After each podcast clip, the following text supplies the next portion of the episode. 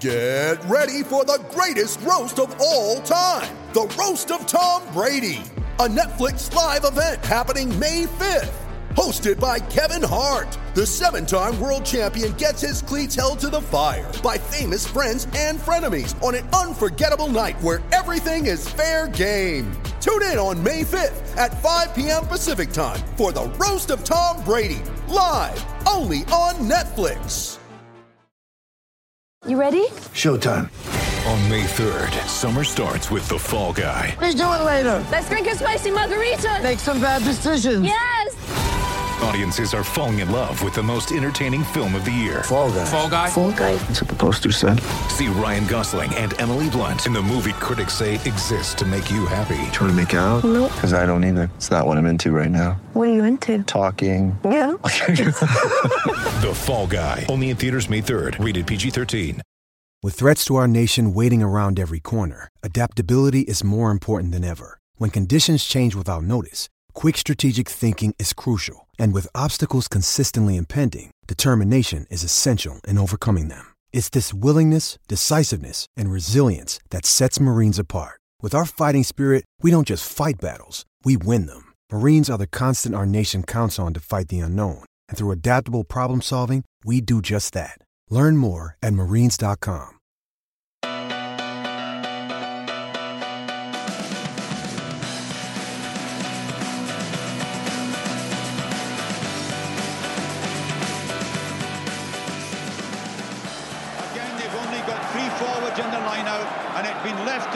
Chris Wyatt, and how well he did that again. Scott Quinnell, a bust by Scott Gibbs. Scott Gibbs is through. Scott Gibbs has scored. What an amazing... Welcome to this week's edition of the Attacking Scrum podcast. We were just saying before we came on air that there's very little to talk about this week, is there? No, no Lions tour, no injuries to legendary Welsh captains. No, oh, there actually might be no Lions tour, judging by the headlines that have been flying around today. Um, so we've we've done a bit of squad rotation. Dan Killick's in meltdown after after doing one in midweek. So we've we've brought in good friend of the show, Iestyn George, to join us. How are you, Iestyn? Um, I'm disconsolate, but I will brave bravely battle on. You know me.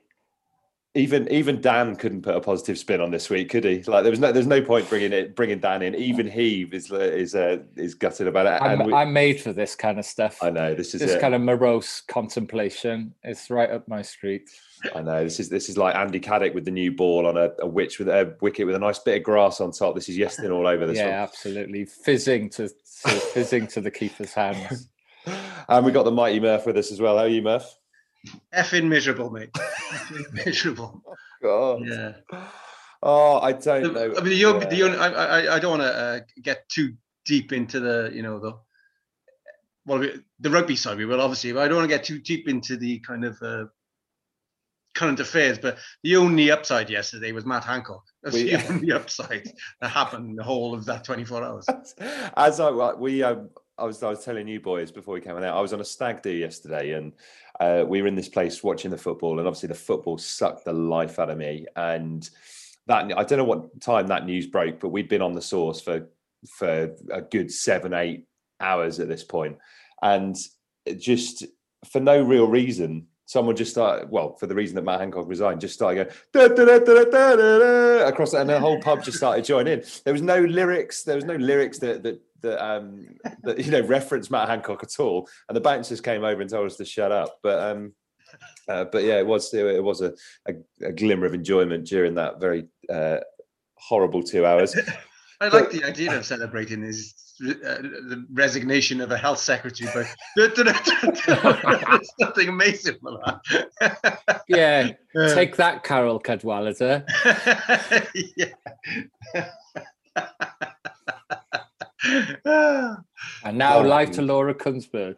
I know that's it. Who are you? Who are you?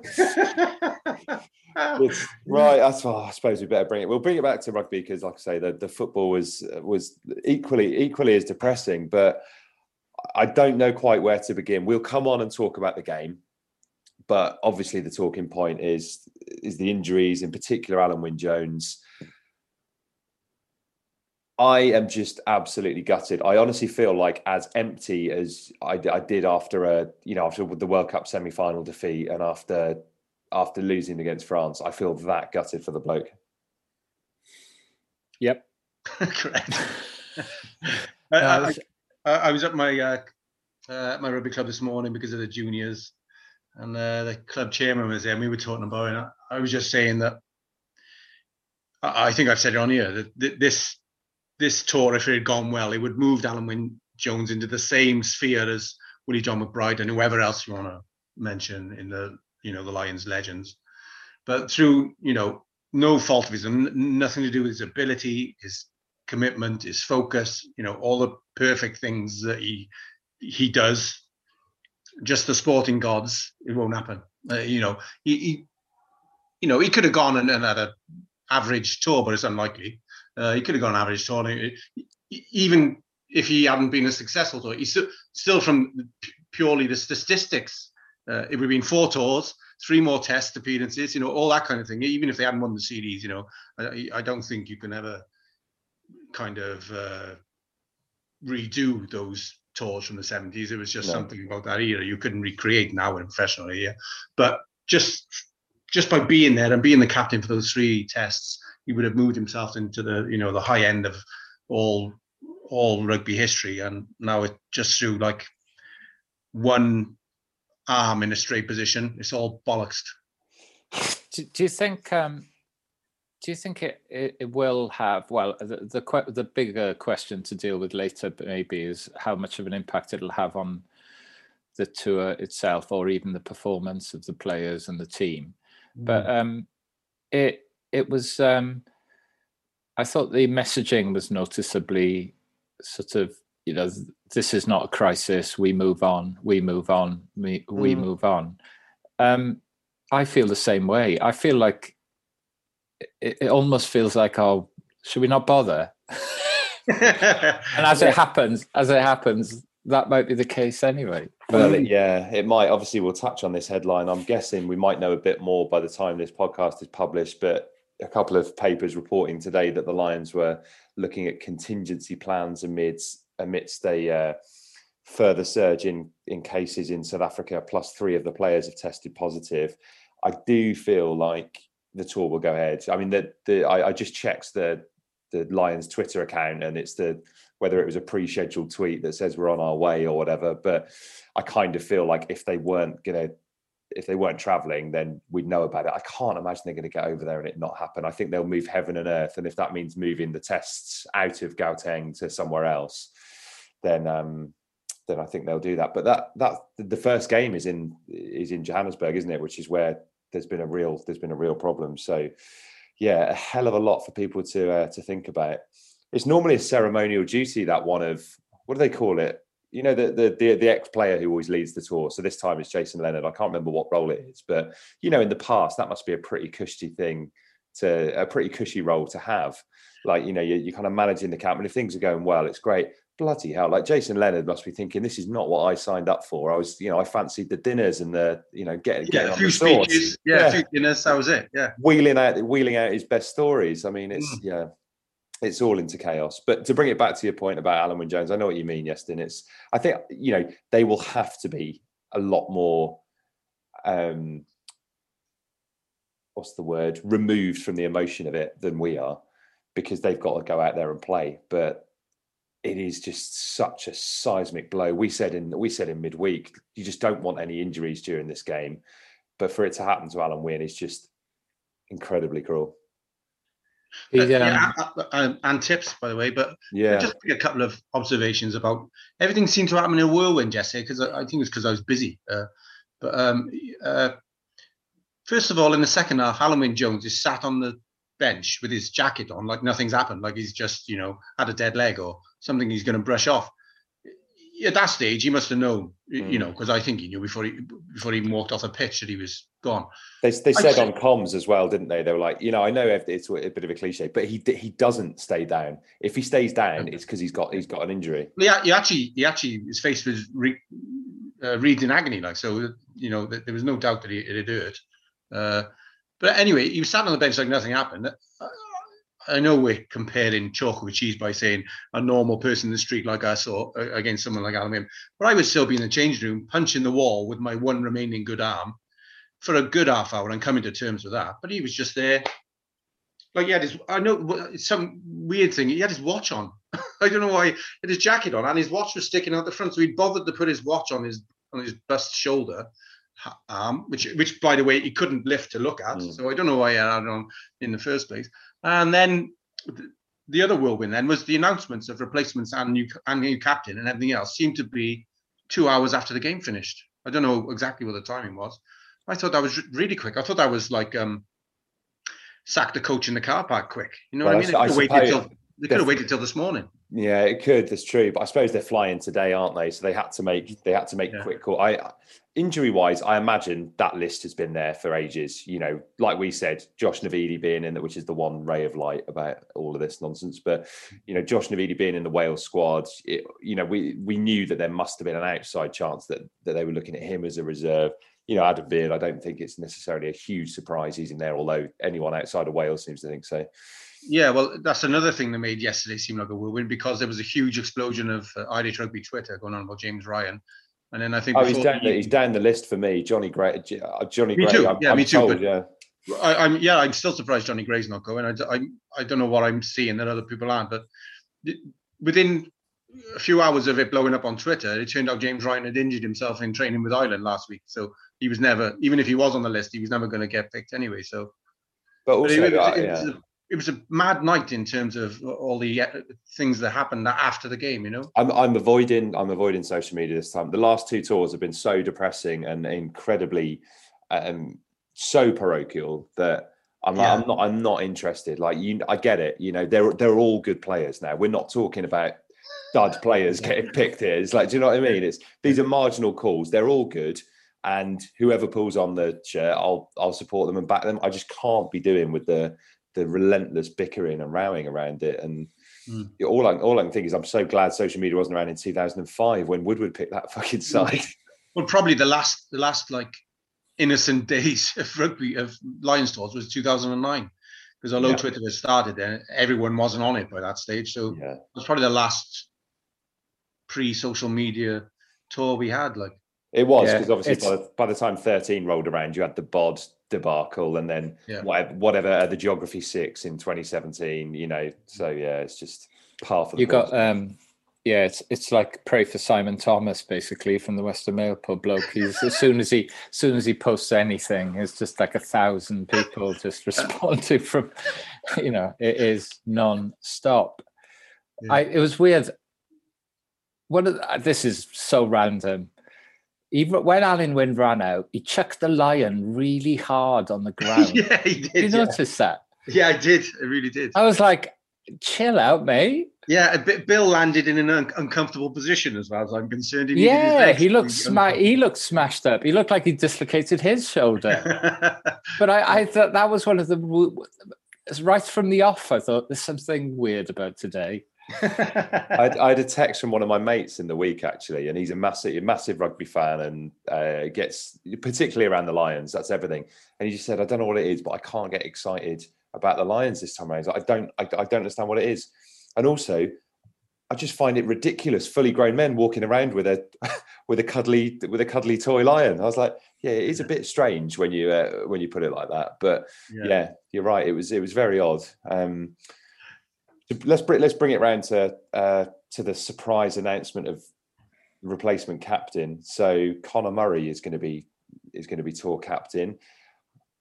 My guess is that Gatland is seeing something here that that perhaps we we haven't seen. Is it is it because he's probably one of the one of the few names on the team sheet already? What what what do we think is going on here then, lads? After you, yes.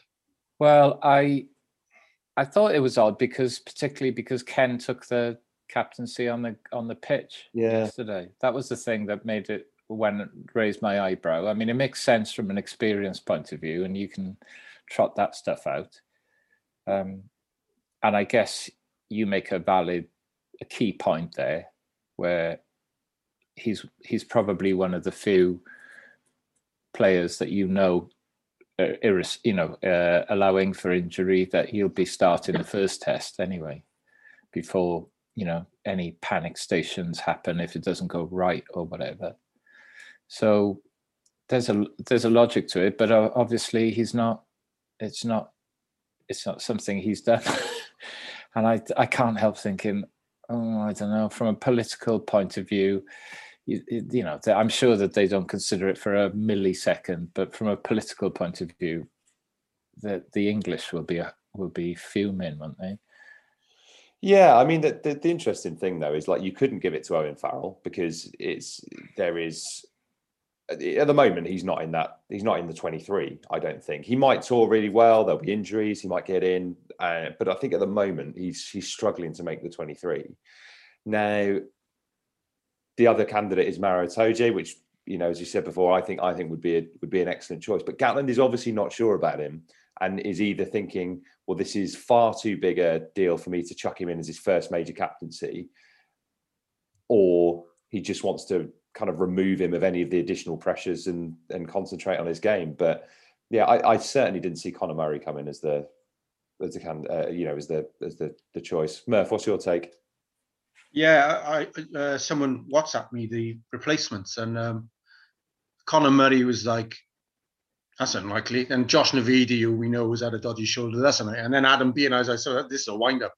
But it turns out they're all true. And Conor Murray, I just assumed he would because of the way the betting went in the build up to the tour, they would turn to Maro because yeah. in the absence of Alun Wyn, Maro becomes even more of a guaranteed starter. But if you go beyond Maro, it, it is actually not easy to get, say who's a guaranteed uh, test starter.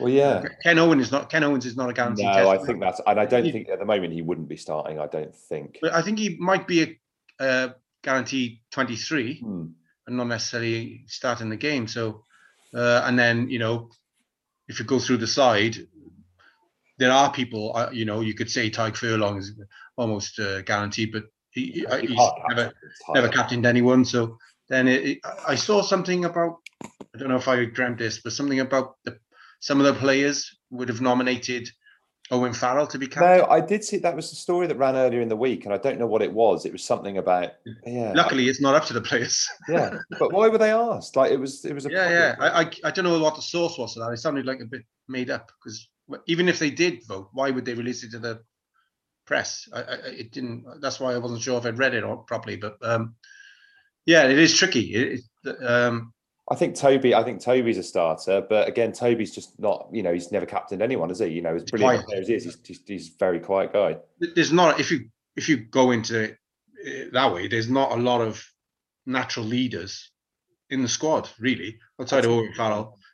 Uh, uh, and Conor Murray doesn't even captain Ireland very much. So no, he doesn't. I, am surprised looking at yesterday's performance. Again, one of the. the I, let, us actually quickly talk about the performance because I thought it was good. I thought I, I was kind of expecting it to be. Having heard the result, I thought, oh, this might be a bit of a, you know, a, a laboured victory. But really assured, they won the game in the first half. Um, it was it was a, obviously an odd game because of the feel after Alun Wyn Jones went off, but as first as first tour games go, that's got to be one of the more convincing ones. You think back to 2009, we were garbage then. Can't really remember what happened in 13, but we weren't particularly good four years ago. So it's uh, yeah, I mean that that side was good, but Biggar in particular, I thought was fantastic. And I was just thinking as it happened, I was like, why hasn't Dan Biggar captain sides more often? I, I don't know why it is because he's obviously like he's he's you know he's always telling players what to do and they and they listen. So and he's you know and the guy feels no pressure. It's absurd. He's like the most unwelsh guy in terms of dealing with pressure that i've ever seen play play sport for wales. I include Alun wyn in that. I just think he doesn't feel it. Like or, or he gets off on it. Like the the bigger the pressure the more you trust dan biggar to deliver. And i kind of feel like yeah i don't know. If it was me that probably would have been my that probably would have been my candidate. Yeah well the fact that he's never done it at club level either suggests that everyone's sick the sound of his voice in the team. Maybe. And so if we make him captain, he's going to be talking even more than he does when he's just number 10. I, I you're right. I can't see why he hasn't captained more sides. About, uh, you know, was Stuart Hogg's name is always mentioned, but you are you concerned about him starting in the test team? I don't think he's guaranteed yet. I, I would start him, and I think he probably will. You know, if if everything goes according to plan, I think he probably is favourite to play 15. But he's not, by no means guaranteed because of the strength in in the back three, and I think that we know how good Liam is under the high ball, and that'll be massive. So I think That's the issue, I think. If Faf de Klerk's going to kick the leather off it, you pick Liam Williams. I'd pick what, yeah. Well, at the moment, I'd, pick I'd. I'd pick Williams on. I'd pick Williams on the wing just to add to, to bolster that because I don't think Hogg's bad under the high ball at all. I think he's, I think he's, I think he's good under the high ball, and he can return the ball with interest if you're playing at altitude as well. So, and he's off as a running threat. So I, I think He looked he looked so sharp yesterday. He looked very very sharp yesterday. Who, Liam? Uh, no, um, Stuart Hogg. Oh, did he start the game after? Because Yeah. I've I've recorded that and I haven't. Um, Uh, yeah, it yet. yeah. No, he looked I can't wait to watch that because that, that's a. I'm saving it for tonight. That's a, a open play over the, up the jumper victory again, which is um, Yeah. always always uh, always good in my. Well, Adam Jones is the happiest was the happiest man in Wales official yesterday. There is no competition. He was by far the happiest man in possibly Wales. the only happy man in Wales. Yeah. well, no, he will actually no. When you say Scott that, Baldwin. well, no, because no, because Adam Jones is really good mates with uh, Alun Wyn. he is. Yeah, So um, you, you- I think by the time he realized, by the time he looked at his phone after the game, he would have been, oh shit. Possibly, if he was if he was sober enough, I don't know. He didn't look like he was going to be worrying too much about anything when he was on the pitch. He was jumping up and down like a good un. It was um, it was great to see. Really lovely. Right, we're going to take a quick break now. Obviously, when we come back, we'll be talking more about the Lions fallout. We'll be looking at the replacements as well. We might even be talking about other stag do stories. Who knows? Or politicians, politicians in football chants. Who knows? If you've got any of them, let us know. Uh, but right now, we're going to take a very quick break.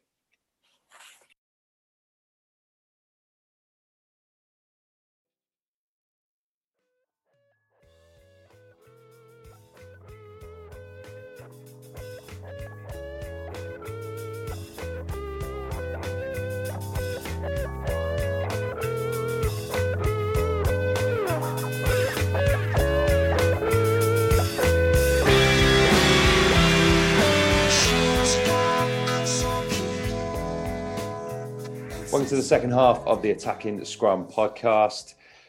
Right, let's let's look further into the into the game itself. Obviously, these games are, there to kind of iron out iron out the the wrinkles and for people to get used to playing with each other. Any combinations, Iestyn, that you spotted that that kind of took your eye that you thought actually that's something that could could really do a, a job in the test series?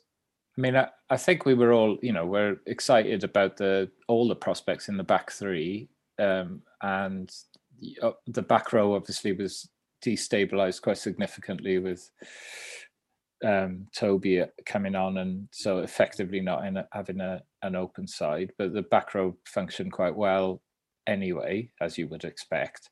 But I, I was quite impressed by Henshaw and and um, Bundee Aki. Mm. I thought they both looked really at the races, uh, and I that is a combination that doesn't. I'm not saying that it's it's not an impactful combination by any means because it's they clearly are, but it it suddenly looked like also Bundee Aki looks like he's actually he looks bigger than Carl Sinclair. Mm. Look- like how can you get how can you get any bigger? Some, I think it might have been uh, Paul Williams. Maybe said so for some reason uh, Bundee Aki looked bigger in red. And, He you looked- know, He looked unless he's just been huge. Training hard, I don't know. Isn't, isn't it like um like Petr Čech used to wear um used to wear orange uh, goalkeeping jersey because he felt it made him look big even bigger than he was already. Maybe there is something about that red orange color palette that just makes you look bigger. Yeah, but they did look. I thought they don't. Don't you think the centers looked looked sharp? And obviously, I agree Yeah, with you, Dan. The Dan, Dan is just a. You know, he just seems so settled, Biggar. He just seems well. That's my place. That's me sorted. Bearing in mind that it's not. You know, it's with all the kerfuffle and palaver and everything about who plays ten and what sort of game they're going to play and stuff. It just seemed like, well, that's you'd have to be a damn fool to say, oh, well, that's not going to work. It did seem like 9, 10, 12, 13. Yep. That that is, I mean, they they certainly look good. The one question mark I had based on yesterday was Bundee Aki looks a bit vulnerable to pace around the outside, Yeah. and I think that South Africa will, you know, they've got loads of threats in their back in their back line. Um, you know, whether it's one of the wingers coming off the coming off and looking for work, that that would be my one concern about Bundee Aki. But he was great going forward. I suppose the problem is that playing those two power centres against Japan who are a great side, but not the most physical. You know, you just saw they got massive gain line, um, played over the gain line by using the two big centres. And I think that you know you're not going to be able to do that against the Springboks. You just you will you will not be given that. So I don't. I don't know if the centres are, are, are, nailed on, but certainly good performances. I think Henshaw's Henshaw's been in really good form, and I think he he at the moment is definitely starting in the, in the tests. I'm still not sure about the the partner there though. What about what about you, Merv? Well, the nine and ten look really assured, don't they? Yeah. Um, I, mean, they must have played together for the Lions before on the last tour. I can't I think imagine. I think Biggar played for yeah I think Biggar played four or five games didn't he on the last tour so he Yeah. I'm sure they did play together. They looked like they had a real understanding. Obviously, they were getting good quality ball and everything else. So a bit different when you got, you know, Pieter-Steph du Toit be- bearing down on you and what have you. Uh, but yeah, there was a few combinations. I, I, I if you want to be, try and find some positives for Welsh people, that Josh Adams finish, although it was only about four or five yards out, Class. like he had four men on top of him, Yeah. and he managed to wriggle through. So that that was I enjoyed that. And then um, Duhan van der Merwe, who, who I who I was uh, championing, shall I say, for when we were selecting our squad because he's he's easily sharper than uh, Jonny May these days, uh, and he, he backed up my selection. Yeah, I mean, I know obviously there was a there was a gaping hole on that right hand side, but it's the kind of opportunities off his wrong off his wrong wing though. off his know? wrong wing, and also Yeah. he he looked up and spotted it and just ghosted in without any any problems. Sometimes in a warm up game, they're the, the chances that go begging, and they're the ones that they freeze frame at half time and show you the, you know, the big gap there because in the first game that sharpness isn't there. But I Well, also because in their first game they're trying to fit into the pattern they've been told to fit into, and they, Yeah. they tend to stop looking up. Um, so he's yeah, it- got a try scoring instinct, hasn't he? And I, th- Yeah. both both those wingers do. So you know, I think that that was that was encouraging. Tadhg, but Right, Tadhg it- I was- went well as well. you, you, you're right. The point you made earlier was uh, probably more cohesive than any uh, cash-in game, as I like to call them, the pre-tour game, than I, that I can remember in recent times. So, um, but you know, uh, J- Japan were a little bit disappointing. Mm. Um, they just didn't cope with the power at all. So, I thought they looked like they looked like a side who hadn't played. Not that they weren't finding each other passes, but they looked like they hadn't had the intensity of a of a test match. And whether that was a test match or not, I can't. I they can't- played Georgia or something recently, I think. Yeah, but it obviously didn't. Didn't But yeah, and Michael Leitch, you know, you think about Michael Leitch scoring those tries against England on wide, and you know, and every time he got the ball wide, he just didn't look like he had that same zip or anything. He's, you know, he's isn't he about forty-eight now anyway? I actually, I actually think he's only like thirty-one. I don't Yeah. think he's that old, Michael Leitch. You would Really? fit with that uh, that thing about uh, fo- uh, footballers in in the seventies who look who look in their fifties, but they're actually twenty five. You would you would fit into that kind Well, of thread quite well. And the reverse, the reverse of that is all the all the players in the under twenties who look like they're thirty-two. um, it's like no way any of these players are nineteen years old. they they got tonked by the way on Friday night. That was another great Welsh night. yeah, no, it started well, didn't it, on Friday night? It was Yeah. thoroughly miserable, really, really miserable. It's going to be a grim un- under twenties. This one, isn't it? We said sometimes, you know, that you can tell when a crop are, are playing well together, and, and you can tell when they're just not. They're not at the races, and it, it feels like it's going to be a different. I think they're a good side though, uh, Ireland. Um, Yeah, they, they- you know they've had the whip hand over us for a couple of seasons, and Yeah, that nine is dynamite. He Yeah. really is. Yeah, He's dope. amazing. Yeah, and if you think about it, probably Leinster under twenties would do well in this tournament because they spend so much on their academy. Uh, I don't know how, how Leinster dominated that Irish side was, but if you think about how strong, you know, the amount of players they're churning out just in that province alone, it makes absolute sense that the the Irish side is going well. I think Wales has got individual interest. You know, we've got pl- plenty of players who individually are look promising, but there was no sense of cohesion again. No no sense of knowing what they were doing outside. When you think about the the fact that you've got a ten and a twelve who've both played, uh, you know, regional rugby already quite a few times, they just didn't look like authoritative enough, really. Mm. God, it really is a laugh a minute this week, isn't it? Oh yeah, yeah, yeah. well, what you want? You know, I got selected. It's like it's like asking you know Adam Beard to be a to, to be Seb Davies to It's play just not gonna- ten. It's not just go- it's just not going to happen. Sorry, you know. And while we're on the subject, uh, Geraint Thomas doesn't look like he's going to. Oh, don't talk. I haven't seen the cycling yet. Well, don't worry. You can base it on yesterday. He doesn't look like he's going to be challenging for the, uh, the yellow jersey this year. It's partly because there are some absolute mad nutter geniuses around. It's like Yeah, it's a new generation coming through. When you, off you know, the when- when- scale. when they when they kick, uh, you know, when they're all like kind of uh, blowing out their ass, and then suddenly someone kicks again, and they all follow him. The the, the kind of there's a these two Slovenians, Roglic and Pogacar, and then the other boys just go with them, and uh, you know the the regular uh, Humans, amazing yeah. cyclists can't can't do it anymore. So. Yeah, it's worth seeing, Jed. It's worth worth catching up with. No, but I've got the um. I tend to I tend to avoid the result of that and then watch the and then watch the highlights at the end of the day because it's ITV do a good job of putting that into an hour. Yeah, they do.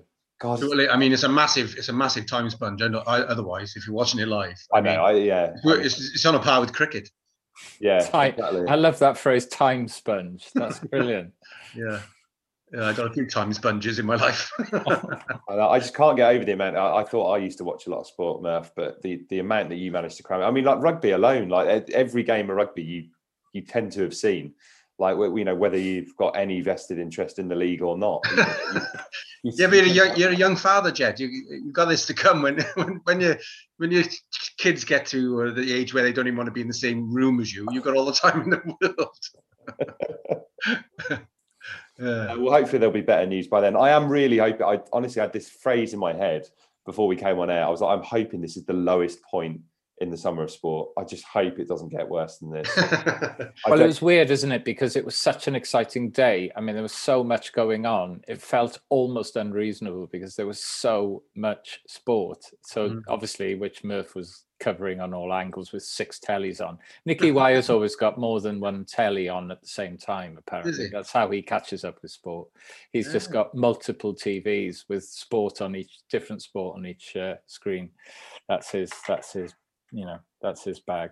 For a while, split split screen TVs were going to be a big thing, weren't they? yeah. Remember that? But it didn't catch on.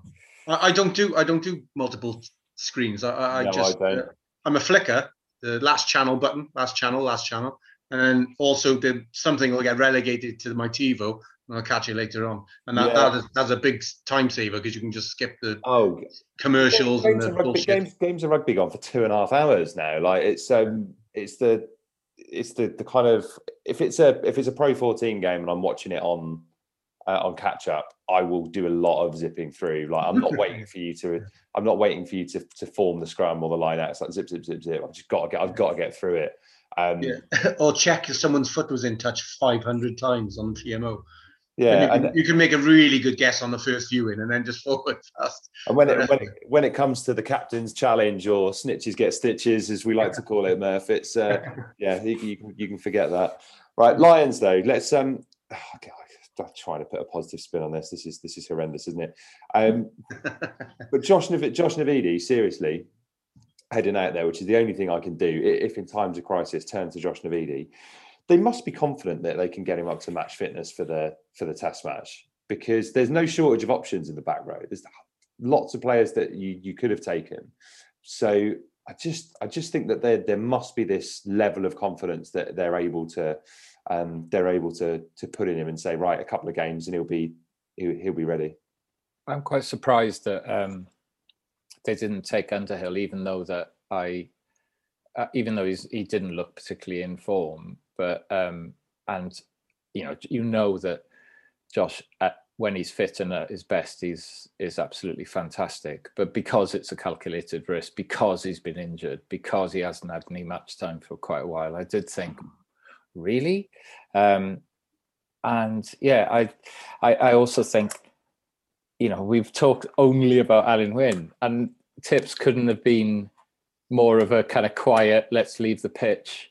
Let's not, you know, barely barely a notice so you know, and it clearly looked like his game was well over beyond that match because he just trudged off, and I just it, it could you even say that maybe that loss is as significant as losing Alun Wyn, even though it's not talismanic, obviously, and and all of our focus has been on Alun Wyn. But from a purely from a playing point of view, what Tipuric offers you is unlike anybody else, as they always say. And he might have only been in the match day, you know, squad rather than in the starting. But I don't know. Yeah, I think he would have still been. I think strangely, Navidi has a better chance of making the the match day 23 than Tips does. I think you've taken Tips because he we know what he's capable of doing, you know, the the handling ability and everything else. But I'm not saying Gatland isn't isn't a fan of him because obviously he's you know he's picked him at, at World Cups and everything else. But I think if you looked at the players who Gatland goes to time and time again, the Warburtons, the Alun Wyn Joneses, Biggar became one of those. I think Navidi is more of one of those players who he just says this guy can win you a test match. I think he still thinks that more of him than maybe Tipuric. I don't know. You know, obviously, obviously he rates him, but I think that I think Tips would have maybe needed an injury or something to to get into that test side, just because I think there's going to be such a focus on the breakdown over you know over the stuff that Tipuric does does incredibly well. But I don't know. What, what do you reckon, Murph? It's interesting because I think in some uh, ways Tipuric gets more adulation and respect from overseas than Alun does. He does, yeah. Because not not many players have got a Justin Tipuric in this. Not many, not many international sides or club sides have got a Justin Tipuric in their side. Whereas I think lots of uh, countries and clubs have got gnarly number fours, which is effectively what Alun Wyn is. Obviously, takes it to a different level. But so you know, we get adulation from the Kiwis. You know, Justin Tipuric because he can play such an open game and everything. So um, yeah, and going back going back to Josh Navidi is I don't think I don't think they left much of a chance. They they must have had some to take him on the tour at short notice. They must have had some report on his condition or some kind of assessment of his shoulder strength. And I don't think they would just you know uh, they obviously I, I, assume they knew James Ryan had injured, injured himself playing uh, in training and what have you. So um, yeah, and uh, the Adam Beard thing the, when they say, uh, I mean, we don't know what's going through Gatland's mind, but when people are comparing him to say uh, Jonny Gray or whatever, it's uh, Adam Beard's more defence. Definitely, which is probably his strongest suit, along with his line-out work, and that that is going to be important if you're playing against any of the Bok sides. So that that quote that somebody churned out this morning on Twitter, which said, you know, Gatland Gatland's quote of uh, "You can't coach somebody to be six foot eight was a kind of telling. it was a lovely little phrase. I've not seen that one. That's brilliant. Yeah, it's true. I mean, I mean, more, more the bloody pity. I would add. I would add.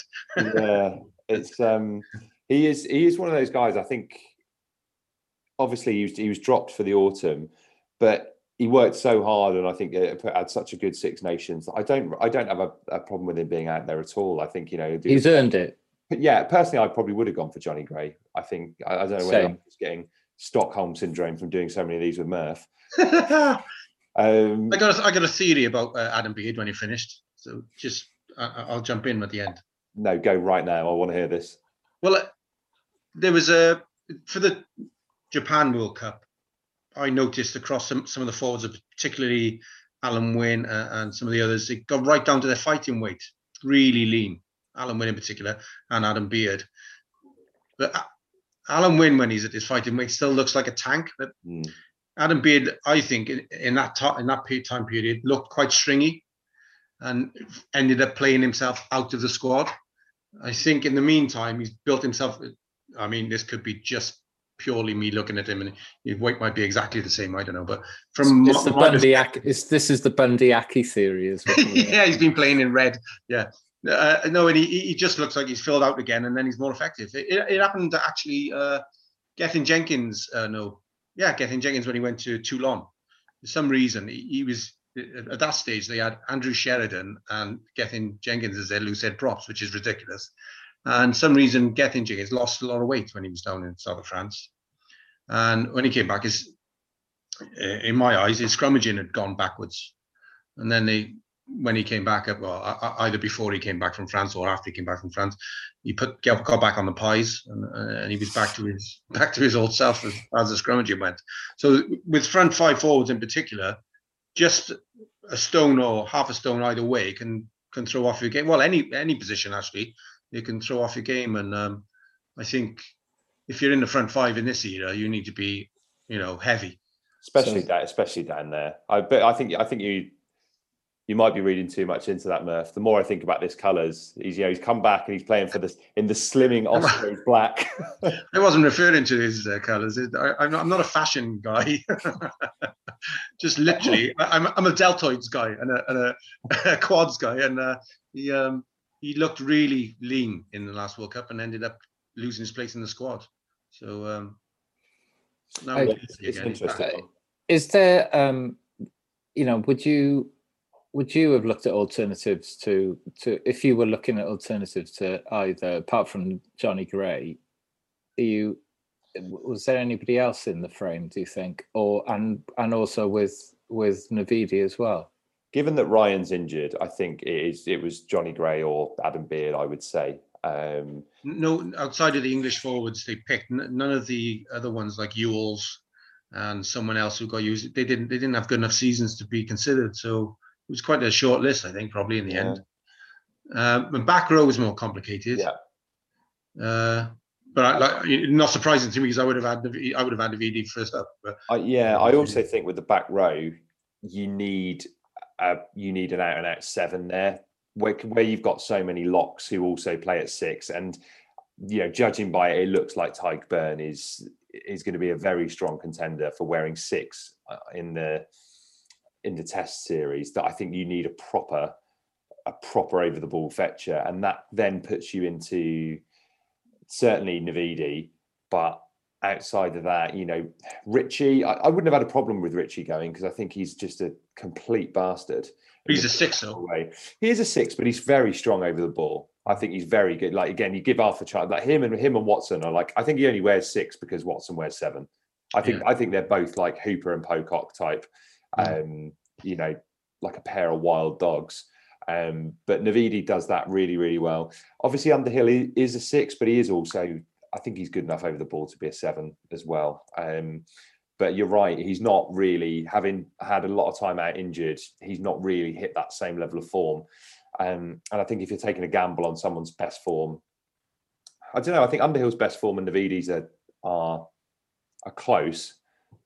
But I think, yeah, as long as Navidi's fit, it will be easier for him to get up to that that top quality. He doesn't need a lot. He's a bit like Sam that he doesn't need a lot of game time to to come out and put in huge test match performances. And and I think he's yeah, I think he's got a good shot of making that of making the 23 now because of his six, seven, eight ability. You you what you won't have in a test um in a test match scenario is what happened yesterday. Your seven going off and you ending up with a a five slash six in Beirne and two eights. So I think um you know that again, I just think it just gives him that versatility. You know that if he's on the bench or on the pitch, he's going to cover you on any of those on any of those positions and can do it well.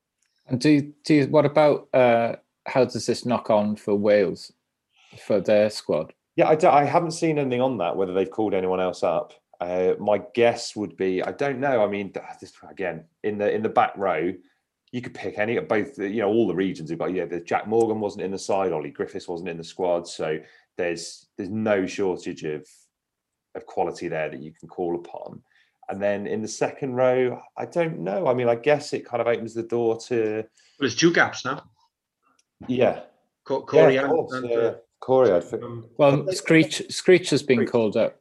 yeah, of course, yeah. Screech, Screech is in there. I mean, my guess is maybe it will be Oh, Seb Davies wasn't selected. Davies. But Yeah. yeah. it's interesting because he would probably be the next cab off the rank in terms of caps and experience. But you kind of get the feeling that Pivac didn't pick him for a reason. I don't think he fancies him personally, but I don't, you know, I don't know that. But then, are you sending out a message to him if you don't pick him now that you've got no chance and the door's closed? Do you get him in the squad to, you know, to try and nurture and bring him back up and get back to, you know, some good form? Well, a- a- also, if it's not Seb, then who? Well, then I think you start looking at um, at maybe Rhys Davies at the at the Ospreys or someone. I think he's had a good. I think he's had a good solid season. You know, and he's young enough to, to prove whether he can do it at, at top international level. Um, so I'd like them to think that they could turn Seb Davies into a reliable, uh, you know, permanent fixture of the Wales squad. I mean, he's got all the attributes, but uh, surely, surely he can be. I mean, obviously, I'm saying this from just because I like him galloping down the wing in the first half of a game and throwing a basketball pass inside, you know, rather than what he's actually paid to do. uh, but surely the the paid to do bit is is that not? I mean, he, he's big enough, no, Murph? Yeah, yeah, he's a lump. Uh, he's a lump. He's athletic. uh, is it a case of? Do you think? I mean, I hate to, you know, it's harsh on somebody you've never, you don't know anything about at all. But are they questioning whether he's got the the dog in him? You know, the, I've got a, you know, my mate John Lewis who who played for Hull for years. He's he's all about the dog in the second row. It's like dog, dog, dog, and I'm like, no.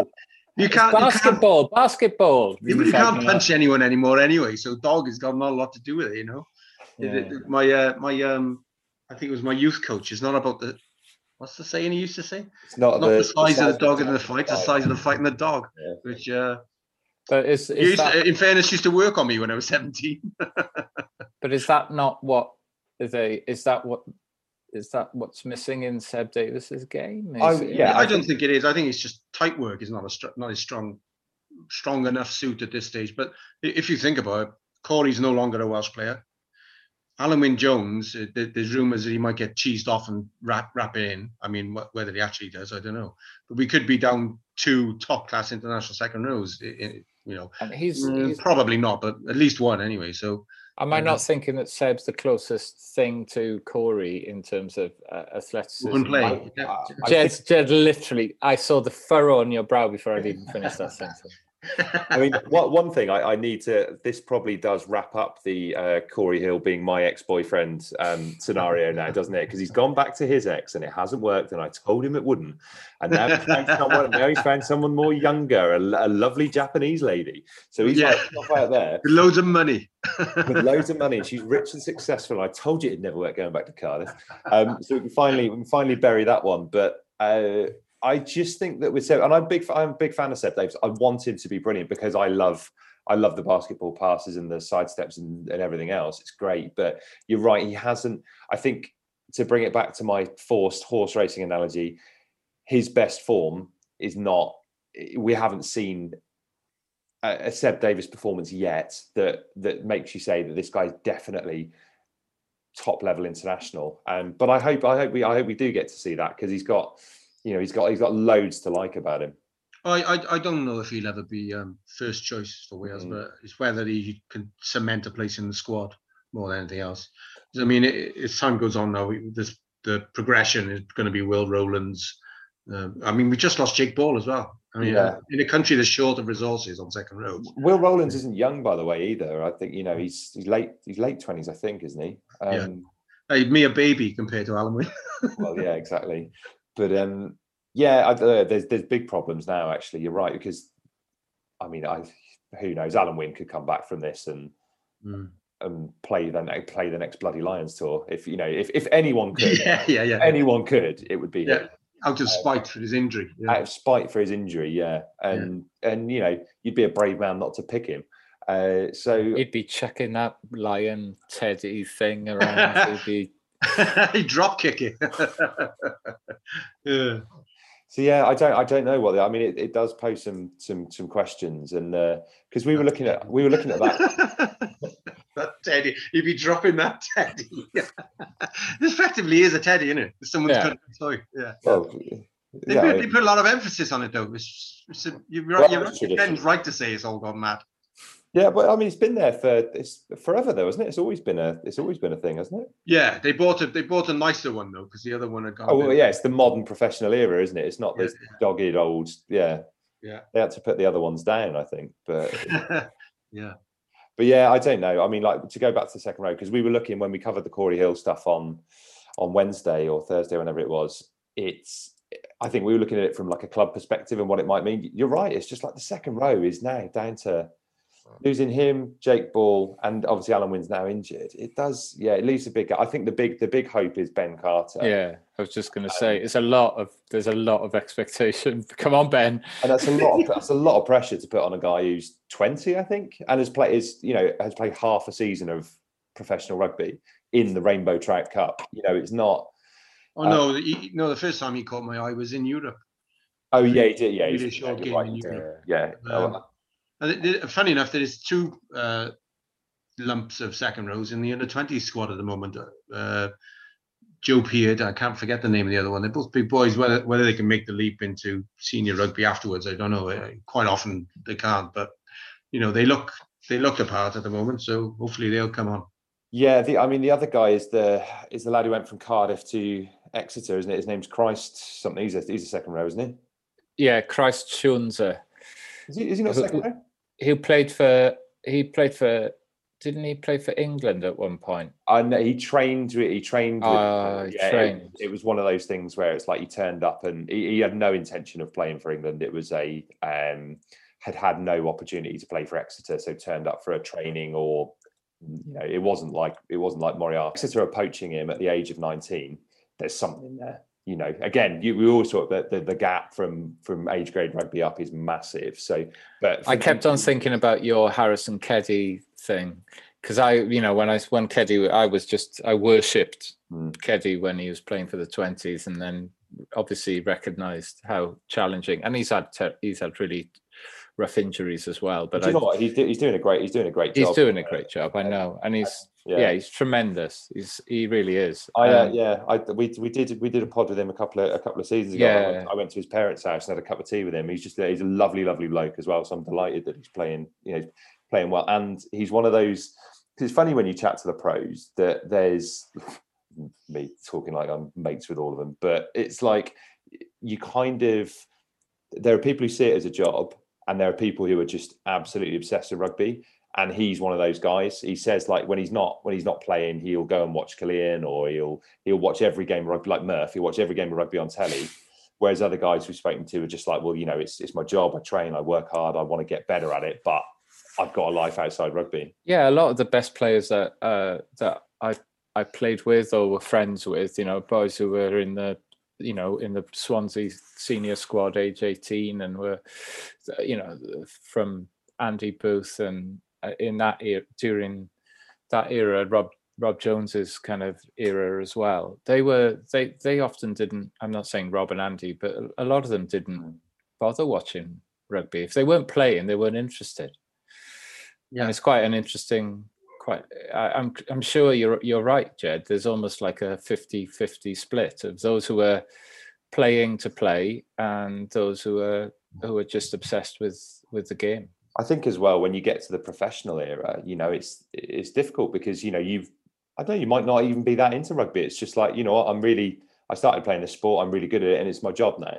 And you know you kind of get that. Whereas obviously everything from our eyes is just like, oh my god, you play this sport. You know it must be it must be the best thing in the world, and you forget all the the crap that must go with it. can i take it back to being really miserable again momentarily um Please, they, that's a really poignant kind of uh, comparison with there was uh, Elis James's Feast of Football podcast uh, that um, Danny Gabbidon and Dave Edwards are on, um, and they both said that they find it much harder and were far more emotionally moved by Yeah, watching by watching the uh, what's going on um, in it as as ex players than they were as they were involved. So they basically cared more. Yeah, They care mad. more now than Yeah. they cared when they were actually appearing in the Euros. But Um, I think Danny said something like it is uh, uh, the adrenaline hangover after the game was greater as a spectator than it was when he was on the pitch. Yeah. It's mad, absolutely you, you must you must know this as well, Justin, right? You must have a different relationship with with music, for example. yeah, now having you know not working not working directly in the industry as when you as when you did because it, it probably doesn't bring up the emotion you can enjoy it again as a fan i guess that's you know that's the, the case with with Gabbidon is you know you get to enjoy it in a different way and it it's, it's better being a fan than it is being in being It is. in the sport. Yeah, I mean that's effectively what both of them were saying. Where they were saying it felt more real, it felt more. Uh, they felt it at the, on the edge of their fingertips. They could the the hi- the highs from you know 2016 were higher than even if they were playing, which just sounds crazy, doesn't it? Mm, wow. It really does.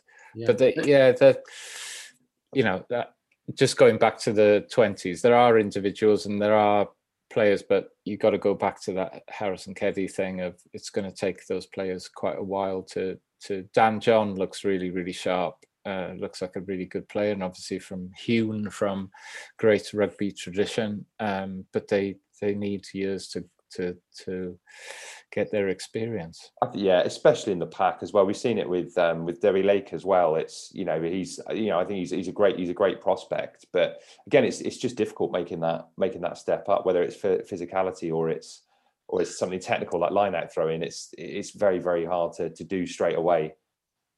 There's a there's a flip side to that as well, mine, because uh, Costelow outside half, um, you could argue he's already made the leap to regional rugby. He's been playing lots of games, and he's he's not standing out in this in this particular tournament. He uh, did Yeah. in Yeah, the season before last Six Nations. He saw some good tries, yeah. so possibly the team cohesion is not quite where it is. So no one is really shining, and Well, like, if and you like you say, even if they do shine, it doesn't mean they're going to No. through into and if you're getting if you're getting pumped up front, it's hard to look good at ten, isn't it? It's you know there's um, yeah, yeah, yeah. you- you're playing you're playing a different you know you're playing a different game. Ask Sam Davies what it's like playing for the Dragons versus you know when he was when he was World Player of the Year in that 2013 uh, World Junior Player of the Year in that 2013 side. So yeah, it's a it's a tricky one, but hopefully there are some bright sparks in the under 20s. So maybe in four years' time we'll be a bit more uh, cheerful than we are now. If you want more, if you want more of this misery, we'll be back. Uh, we'll be back to, to bring you uh, to bring you some more of it. I'm, I've, I, I just think we're probably this evening. We're probably reflecting the uh, the mood of uh, the mood of all Welsh rugby fans. See Well, that selection? You should have selected Killick. You see, you've made you- as as like this team right. manager now. You've you've picked your Adam Beards, and actually you needed a you needed a basketball basketball playing sort of optimistic second row to to get you through the game, Jed. You know, I'm fairly uh, sure he wouldn't have dwelt on Adam Beard's weight either I know he'd, he'd, for longer than is necessary. he'd have gone for a haircut or something like that, wouldn't he, Dan? He'd have, he'd have been looking at he'd have been looking at his his lid. Um, yeah, he'd have definitely he'd have definitely had a look at, at something like that. But yeah, we will bring you uh, we will bring you more of this uh, more of this misery and hopefully some of the highs that go with uh, that go with being a rugby fan because they do happen every now and again. So. Uh, if you want to uh, if you want to stick with us then make sure you hit the subscribe button on apple podcasts or however you listen to this and that way when we uh, when we create some bonus podcasts you'll get that notification straight to your phone as well. Murph sticking the telly on because the football's about to begin. That's it from us. Thanks to murph. Thanks to Iestyn. And of course big thanks as always to our sponsors at so coffee trades. If you want to get some quality coffee in you can do that at so coffee trades uk not so toffee trades as i very nearly said then. Right we'll be back to chat rugby with you very very soon. Thanks for listening